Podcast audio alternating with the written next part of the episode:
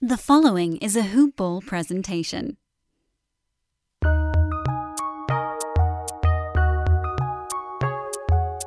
Welcome to the Fantasy NBA Today podcast.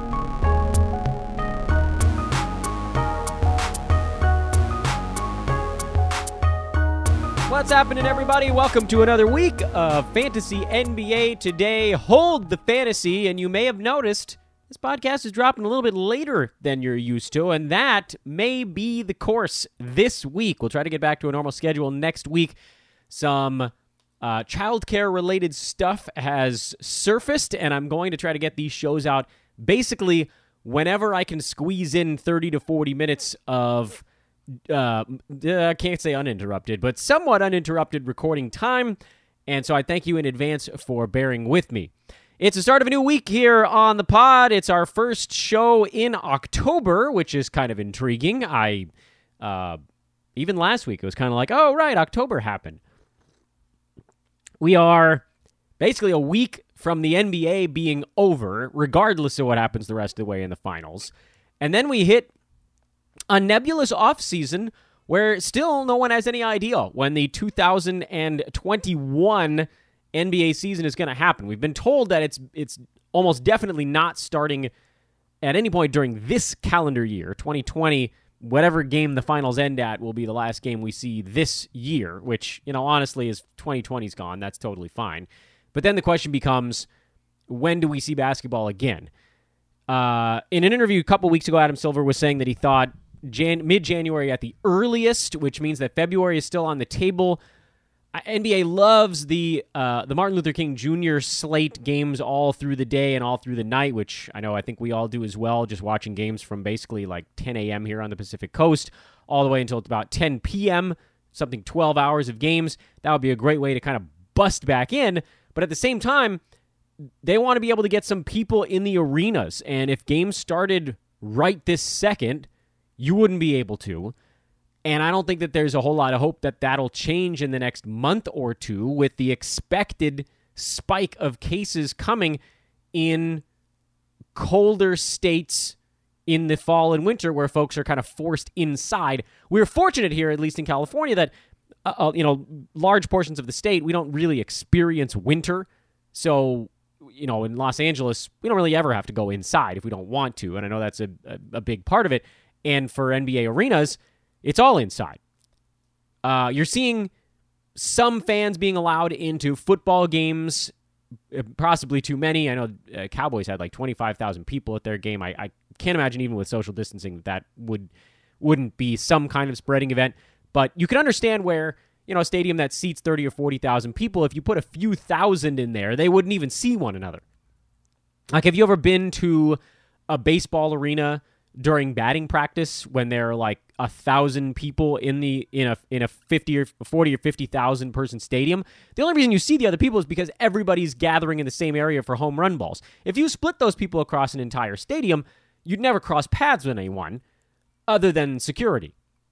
So I guess that's the other issue, is you'd have to pay security for an entire arena to put a couple thousand people in there. So there's this trade-off happening where the NBA is trying to figure out when next season can start, when they can actually put even a handful of fans into a home arena. I can't imagine we see anything close to a packed stadium probably all of next basketball season, but I think they're just saying, look, if there's even a way we can maximize the percent of things that we can do, that's what we have to work with. All that to say that when the finals are over, we go into sort of a weird hibernation. I mean, we're going to have shows every day. We're not skipping that. We're not taking any days off. It's still going to be a Monday through Friday show. We're going to dive into some NBA draft stuff. There will be free agency at some point. They still haven't rededicated that day. But, you know, based on what we've seen in seasons past, if the finals are ending in about a week, mid-October, and the draft is about a month after that, I think you probably see free agency a couple weeks after the draft. So maybe the end of November, beginning of December. So we'll have about a month of shows dedicated to the draft and, you know, maybe some other miscellaneous silliness mixed in there. We'll have a couple of weeks of shows where you sort of look towards free agency, and then we can actually get into some real fantasy stuff. Once we know where people are going, you can remake all your numbers. remake all your projections, rebuild all of our teams. We'll go through the teams potentially one by one, depending on how much time we have. And before you know it, the other funny thing about this is free agency is probably going to get mushed up near training camp a lot closer. In seasons past, under normal circumstances, free agency is July 1st, the moratorium. People start signing a couple days later. The season doesn't start. I mean, a normal season wouldn't have started yet. We're still about 2 weeks or so away from a normal NBA start time. It's about 3 months. A little more than 3 months between the start of free agency and the start of a season. If they start free agency in late November, 3 months would be the end of February. Do you think that's a possibility? I guess. But boy, that'd be pushing it a long way. If you started the season near the end of February, then you go end of March, April, May, June, July, August. The playoffs would start in September. That's actually a full roughly 2 to 3 weeks later than they started this year. I don't think the NBA wants to push the season later into a calendar cycle. I think at the very worst case scenario, they keep it at about the same, which would be a season start in more towards early February. So that's probably the latest. I think the NBA is hesitant to put that window on things because they don't want to box themselves in. But if I had to guess, I think that when they say, you know, mid-January at the earliest, it's probably mid-February at the latest. I think it's about a one-month window that they're looking at right now. At least if they plan on getting 82 games in, which I assume they would for TV money. TV money is still going to be good, at least until they hit the summertime and nobody pays attention to anything. I don't even remember if I said my name. I'm Dan Vesperis. Thanks so much for listening, everybody. DanBesperis. If you want to give me a follow on Twitter, this is a HoopBall presentation. HoopBall tweets, and a lot of stuff is already out today. When I put the podcast out in the late afternoon Pacific time, most of the shows for HoopBall have already dropped. The Today in Sports Betting crew already has their Monday Night Football show out with John Ryan as the guest, Devin and Ira hosting that show. HoopBall Heat and HoopBall Lakers, each with a recap on yesterday's ball game, and that's what we'll be doing here shortly. There was a HoopBall Hawks episode dropped over the weekend. HoopBall Grizzlies episode dropped late last week. And I think, does that mostly catch us up? I think that mostly catches us up on everything that's been going on over at HoopBall HQ. Topics for today's show, fairly straightforward. We're going to talk about yesterday's NBA Finals game, the Lakers falling to the Miami Heat, 115-104. There was a game on Friday as well, so I guess we could sort of look at both of those, and we will ultimately look at both of those as we try to gauge how we're going to wager on future basketball games, provided you don't see a large shift in the personnel on the court, which is very much still a possibility. As it sounds like Goran Dragic is nowhere near coming back, but Bam Adebayo apparently is not that far away. He's been upgraded to questionable from doubtful.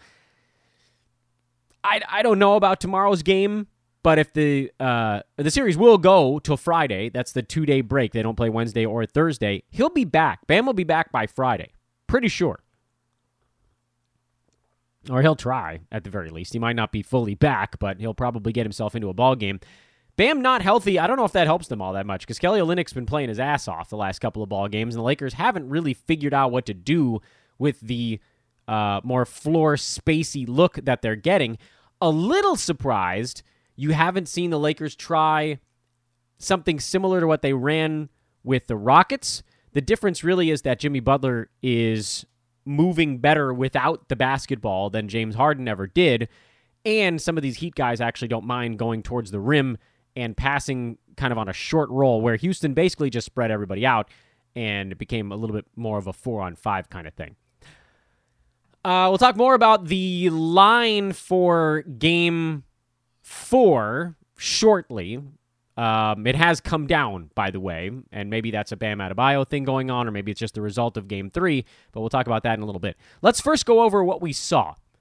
And what we saw in both games over the weekend, Friday and Sunday, was a Lakers team that didn't give a you-know-what. They were disengaged. By all accounts, they got outplayed in both ball games, but on Friday, they just simply had too many easy looks. Anthony Davis was a man among children. LeBron was brilliant. Rajon Rondo hit his shots, including three three-pointers. The Lakers knocked down 16 threes on Friday. They just didn't miss, and they didn't turn the ball over. The difference between Friday and Sunday is that Miami ratcheted up their level of enthusiasm, particularly on the defensive end, and the Lakers didn't match them.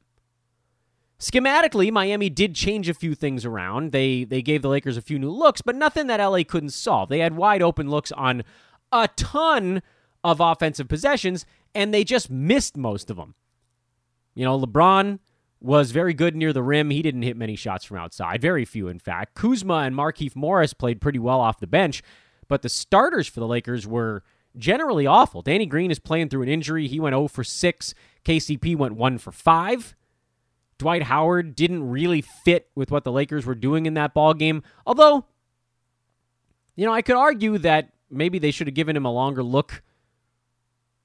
And perhaps they would have if Markieff Morris wasn't shooting the ball as effectively as he was.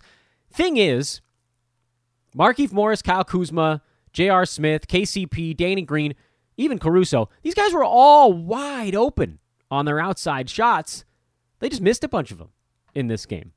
They shot okay, make no mistake. They shot all right, and the overall numbers are going to be inflated by the fact that Markieff Morris and Kuzma had better shooting games, but it actually belies just how open the Lakers were. The issue is not getting open shots. They had plenty of those. Anthony Davis was in foul trouble, which certainly played a role in the ballgame, so you can chalk a little bit up to that. He played 33 minutes when all was said and done, but he almost played the entire second half after picking up his third foul early in the second quarter in the first half. And while the Lakers were able to fight their way back to basically dead even or even a point or two ahead a couple of times in this game, they never really got over the hump. Let's talk a bit about what went into that. Number one, Jimmy Butler was nuts. Jimmy Butler was getting wherever he wanted to, whenever he wanted to. He got 14 free throws in the ballgame. He didn't commit a single personal foul. Of LeBron's 8 turnovers, Jimmy Butler was at least partially responsible for 6 of them, according to tracking data. That's a really big deal. I can't say he single-handedly took LeBron out of his game, but LeBron was sort of floating for times in this one. He has those games every once in a while where he's just not quite himself. It seemed like he was debating whether or not he wanted to go full hero ball or continue to get people involved, and guys just weren't in the right spots. Anthony Davis with the foul trouble and just, you know, guys, the communication was weird. It was just a game where it looked like the Lakers were playing a little bit drunk. Some of that was what the Heat were doing. Some of it was that the Lakers just weren't hyper-focused. You know, when they went through a few stretches in this game where they sort of got it pulled together and then it immediately came back apart again. And I think I said it even on Friday's podcast, because we were talking about the line on that Friday game, which was like, oh, once everybody was ruled out for Miami, the Lakers were 9.5-point favorites. By the way, that line got bet up to 10.5 in that game, so it moved right across the final number. Lakers ended up winning Friday by 10 points, and it went way over the mark. 238 was the final score. Total was 216. I have a rant locked and loaded for this type of thing, but I want to save it for just a minute or two from now, because what I mentioned on Friday's podcast was that when you see a team lose their superstars, there's something we've talked about many times on this show called the injured star theory, where the other guys on the team that lost its superstars, meaning the rest of the Miami Heat, tend to ratchet up their game. They play harder. Not that you could say anybody's not playing that hard in the playoffs, but these guys play more focus, more energy for longer stints than they would if the stars were there. It's just other guys do more. In addition, on the opposite side, a team like the Lakers sees a team like the Heat missing key pieces, and some of their guys then take their foot off the throttle. Very similar to Game 5 against the Portland Trailblazers, where the Lakers are just like, meh, we don't really have to guard these dudes. We can just outscore them because they don't have Dame. As great as they might play, they can't keep up with us. And that was 100% what the Lakers did on Friday. They just decided to go out there and score on every possession. And even if they gave up points on pretty much every possession, they figured by the end of the game they might outget them. They might outplay them by, 3-4 possessions. That's plenty without overexerting themselves.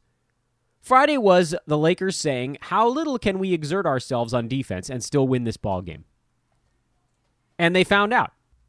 But of course, the problem with that particular method of play is that psychologically, it's very difficult to convince yourself to play harder the next time out. I know LeBron said all the right things in his post-game interview with Rachel Nichols after Game 2. He said, look, we're going to go back to the film. We're going to look at some things and know we can be better. But not everybody is built quite that same way. That's the Kobe Bryant type of mentality. And now I think we're probably seeing it with Jimmy Butler. And certainly LeBron has some of it, maybe not quite to that same extreme, of even a win is not satisfying.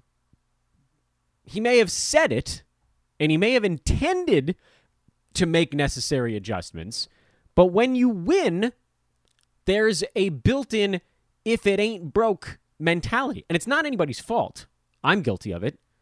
And you see it, 99.9% of the time in every competitive sport.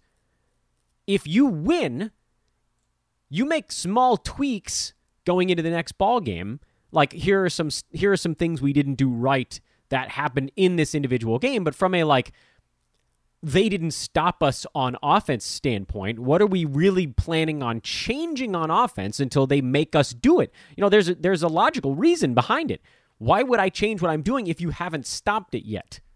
You could say, well, you want to stay ahead of the curve, but what if the curve wasn't coming? Think of the Lakers series against Portland. Think of the Lakers series against Houston. After game one, they were unstoppable. And they didn't really have to change much after that offensively because Portland and Houston didn't really make any changes defensively. So had the Lakers made changes on offense, large ones, it probably would have been unnecessary, and we don't even know if they would have worked.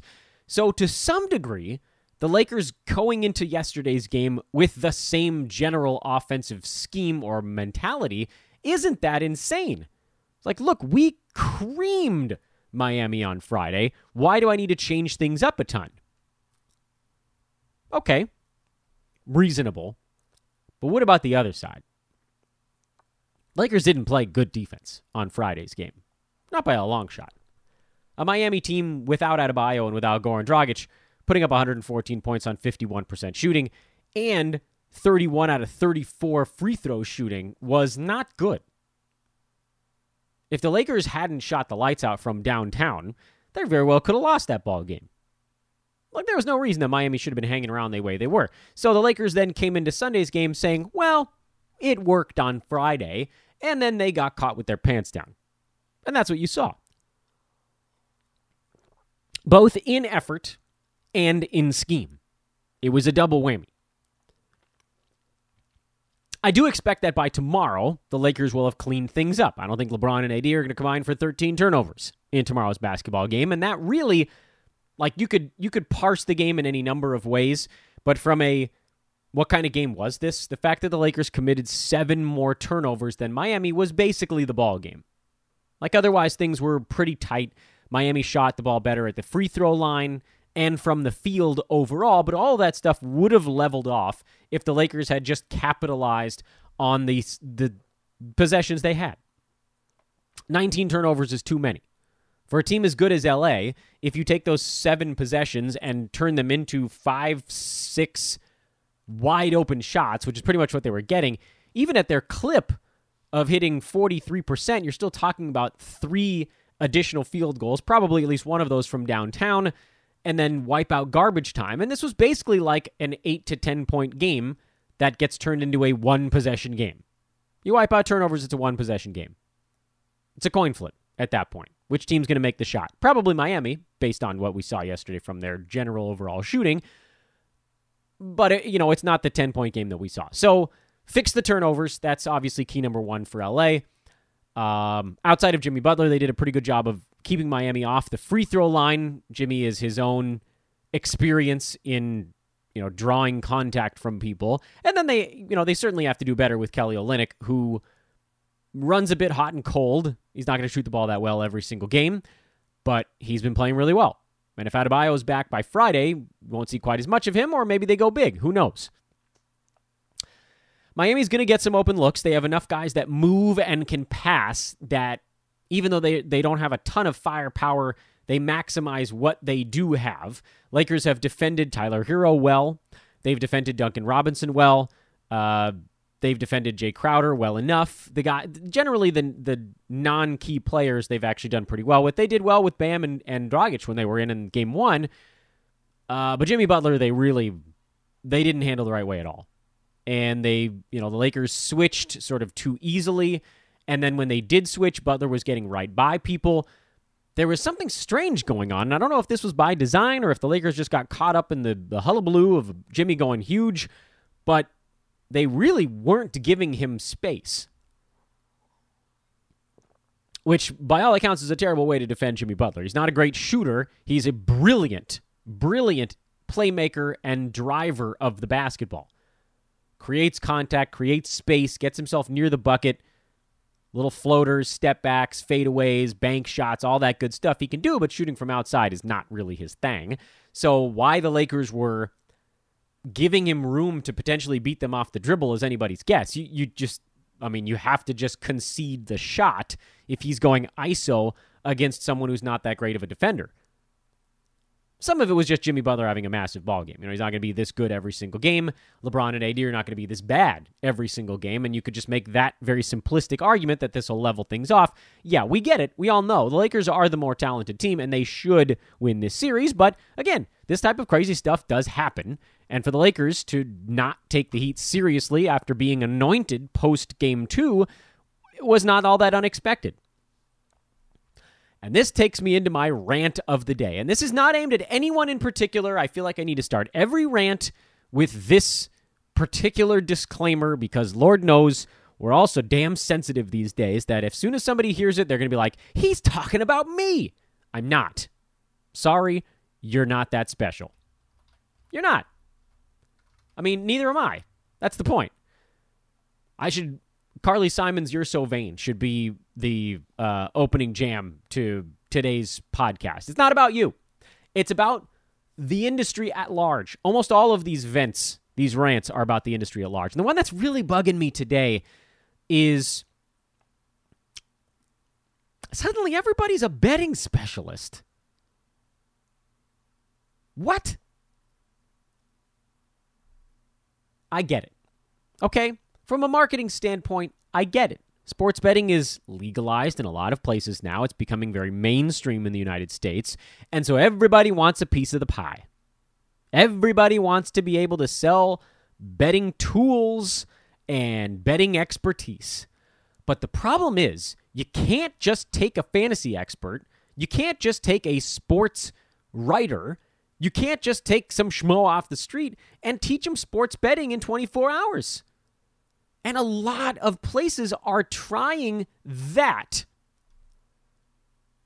On the one hand, I understand wanting to get your slice of the pie. You want people to be coming to your website for expertise and paying for opinions or tools or whatever it is that you're offering as a service. The problem, and where this is different than fantasy sports at large. I mean, think about full season fantasy. You can take someone who doesn't really understand fantasy sports, and you can make them a fantasy pro in like a week of just hard study and tape watching. And if they're not that great, they'll learn. There's a learning curve, and it's okay because it's a full season. And someone's probably got, what, $50, $100, $200 on their fantasy league? Okay, yeah. I mean, obviously, there's some huge money leagues out there. Folks are putting $1,000, $2,000, $3,000 on their league, and there's $25,000 up for grabs. But for the most part, the vast majority of full season fantasy leagues are somewhere in the $25 to $200 buy-in range. So I'm paying $100, let's say, for 6 months of entertainment.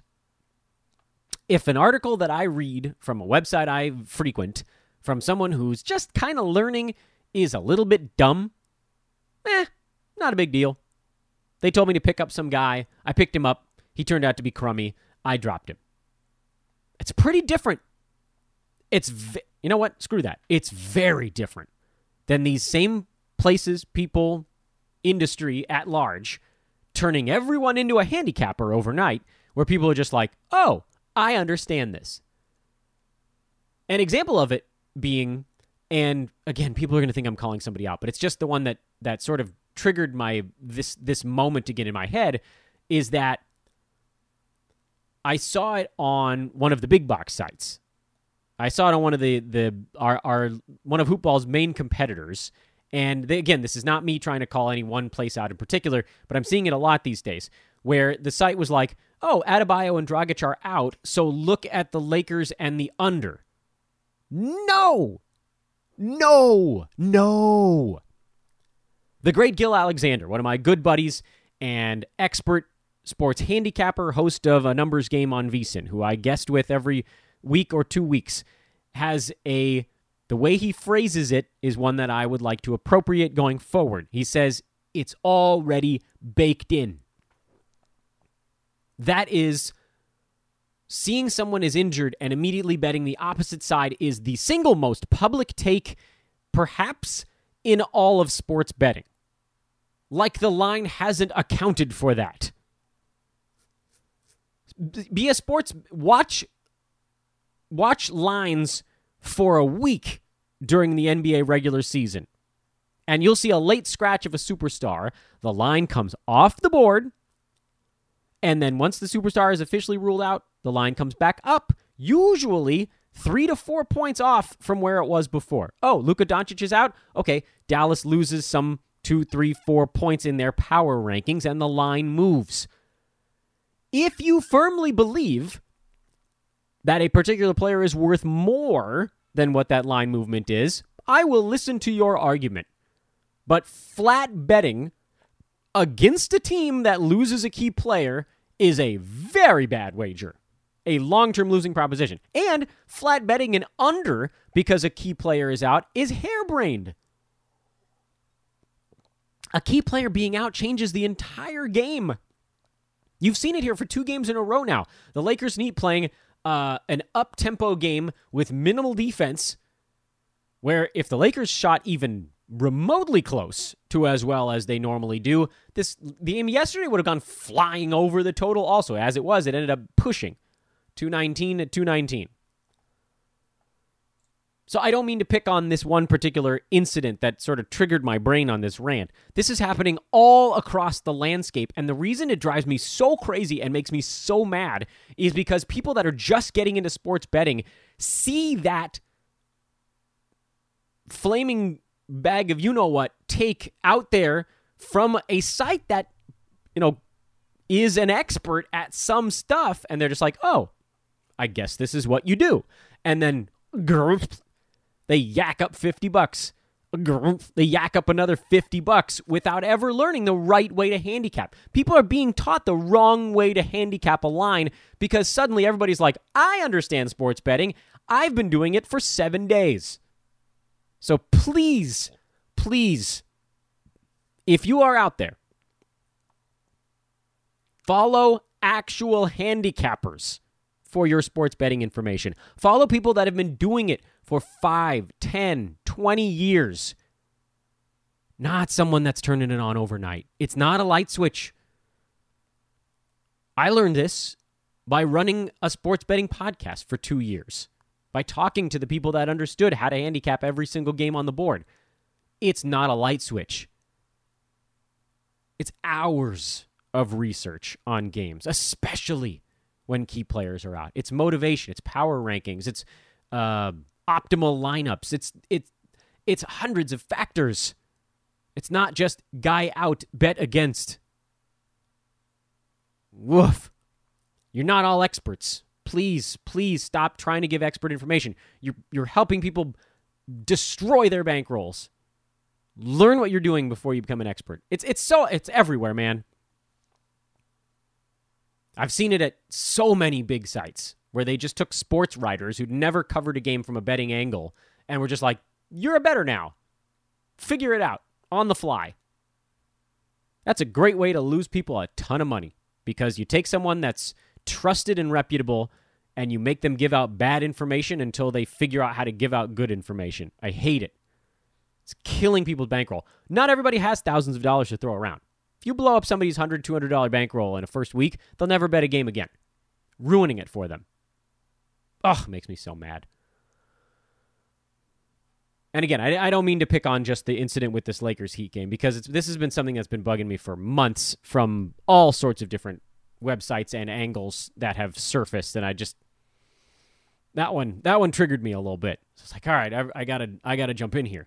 I actually really, really, really love the dude that triggered me on this one particular thing. It's really more about the way that sites are moving. And so again, if you're listening out there, or if somebody's listening that thinks I'm trying to attack them, I promise I am not. I'm not mad at any one person in particular. I'm just upset that this is something that's expected of places now with no training. It's not fair to the riders. It's not fair to the people following them. Let's get some handicappers in there. We'll teach you all how to do it. Happy to do it. All right, what about pace? That's actually been the tool we've used the most successfully here during the postseason. The Lakers-Heat game on Friday, which would be game 2 in the series, game 1, where everybody was out on the Miami side. Miami and the Lakers, each with only 9 turnovers in that ballgame. Miami had a ton of free throws, but actually, by all accounts, both teams vastly overachieved from a scoring standpoint. Miami's expected pace was actually only about 97 in that game, but 91% on a ton of free throws and 51% from the field counterbalanced all of that. Everybody maximized their possessions in that game on Friday, and so the Heat actually overperformed by 17 damn points. Meanwhile, back at the Super Friends, on the Lakers side, you know, their rebounding advantage, 44-37, did play a role, but it sort of balanced out with the fact that they didn't get to the free throw line all that often. Lakers were expected to finish somewhere around 115, and they overperformed by 9. So actually, this game went over by about 25 points. The pace should have placed this game under, but both teams clobbered. Sunday's game, the Lakers got to the free throw line, but didn't really capitalize on them and had a truckload of turnovers, 19 turnovers in that ballgame. So they actually were supposed to be around 112. Lakers' pace didn't change all that much between games 2 and games 3, and yet somehow they scored 20 points less in this one. It wasn't the speed of the ballgame, maybe by about a possession, from 115 down to about 112, but then they went under by 8 because of the turnovers, the bad shooting, and the average free throw making, even though they got to the line all that often. So the Lakers actually should have been around 112. The Heat, once again, very good. Made the most of their opportunities. The pace, their opportunities in this game should have put them around roughly 103, 104, and they overperformed by 11. So this one, actually, if you're looking at it from that standpoint, was pretty close to where it should have been, with the Lakers underperforming by 8 to 10, and the Heat overperforming by about 10 or 11. So this game probably should have been about a bucket lower than it was in final total. That said, I think you can safely say the total was around where it should be. The Heat pace was up. Excuse me, the Heat pace was almost exactly the same, and the Lakers pace was almost exactly the same. The difference is that instead of overperforming by 15, the Lakers underperformed by 8, so it was a pretty massive swing. The Heat continued to overperform by quite a bit each of the last 2 games offensively. So when you look at this game on Tuesday, the total of 218.5 with the line of Lakers by 7.5, if indeed Adebayo's back, that actually probably slows things down a tiny bit. And I don't know that offensively it's a massive help for Miami. I think they were better in this last game with the floor spaced out around Jimmy Butler. Now, don't get me wrong, having Adebayo on the defensive end is a big win. Having him in there instead of Kelly Olynyk changes things just from a rebounding standpoint among everything else. So they'll certainly take him if he's playing on Tuesday. But at a first glance, this pace looks like it should be under. But we'll deep dive on that one tomorrow as we're looking at that ball game. All the lines, everything we talk about on the sports betting standpoint is brought to you by our buddies at mybookie.ag. Head there now. Use promo code HoopBall when you sign up to unlock 100% deposit bonus match. They will match what you put in. When I say 100%, they'll match what you put in. You put in $50, they'll put in $50. You put in 100, they'll put in 100. Easy. Easy peasy. You get your first deposit doubled with free play. Use that joint. Roll it over. Use it enough. It becomes true dollars. You can cash them out like the rest of it. We will, of course, stay attuned to any odds boost stuff that MyBookie might throw out. That's been a lot of fun for us. We've made about $130, $140 by playing those wagers without ever really sweating it even a tiny bit. So that's pretty cool. And mybookie.ag has the easiest payouts in the industry. Get an e-check sent to you within days. If you use Bitcoin, you can get it within moments. I don't fully understand it, but I sort of wish I did. Mybookie.ag. Promo code again is HoopBall, HOOPBALL. You bet, you win, they pay. Tomorrow, I'll tell you more about ExpressVPN and Manscaped.com. Today, we will just leave you with the MyBookie thoughts and rumble along from there. Coaching stuff we'll go over on tomorrow's show as well. I really wanted to spend today recapping the weekend, especially since this show is coming in the afternoon, as many of them will be this week. Again, thank you, everybody, for bearing with us. This was Fantasy NBA Today. Hold the fantasy. I'm your host, Dan Vesperis. Have a great Monday, everybody. We'll talk to you tomorrow at some point. So long.